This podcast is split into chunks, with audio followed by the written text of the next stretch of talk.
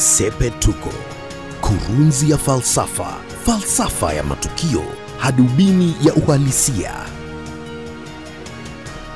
Tumesema kwamba mfumo wa CBC ni wazo nzuri, una malengo mazuri, ulianzishwa kuchukua mahala pa 844.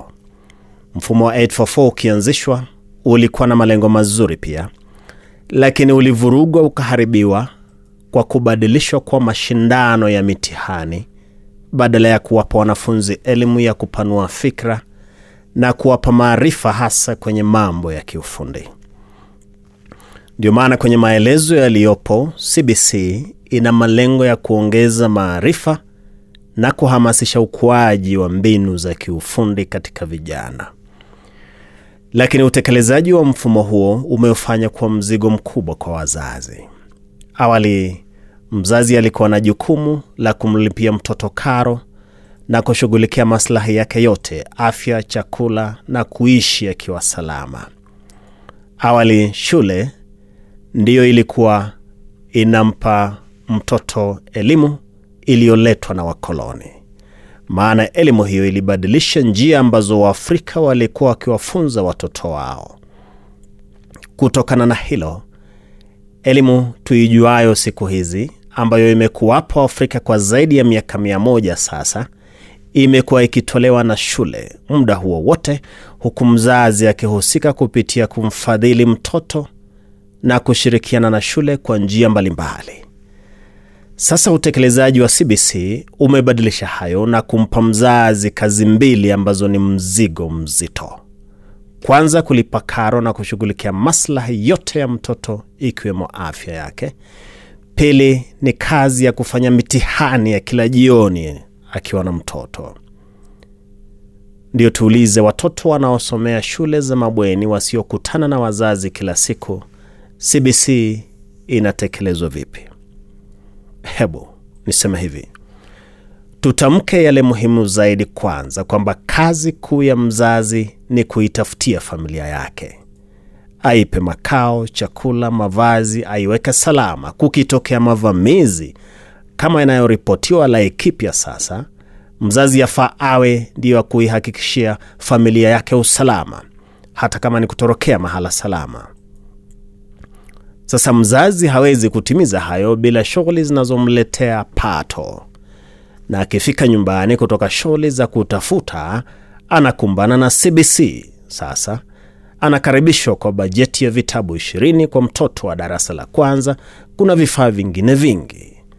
Mzazi mmoja ameiambia Sepetuko kwamba kwa sababu kazi anayopewa mtoto inahitaji awe anachapisha picha aliyotoa kwenye internet kupitia Google karibu kila siku amelazimika kununua printer, maana karibu kila siku jioni wanatoa picha kwenye Google na kuzichapisha. Yasemekana CBC nataka mambo yanayofunzwa yaonekane kwa macho. Wakizungumzia gitaa, lazima mtoto aje na picha ya gitaa, kumaanisha anaitoa kwenye Google na kuipiga chapa. Sasa kwa sababu ya gharama za kupiga chapa kwenye cyber cafe, imebidi mzazi huyu anunue printer. Mbali na kununua mtambo huo, imebidi awe anaibeba laptop ya kazini ili kumsaidia mtoto kuingia mtandao wa Google. Hizo ni gharama za ajabu, hasa mzazi akiwa tayari amegharamia karo, mavazi ya mtoto, vitabu vingi ajabu ishirini na zaidi, na vifaa vingine kama kalamu za kuchora.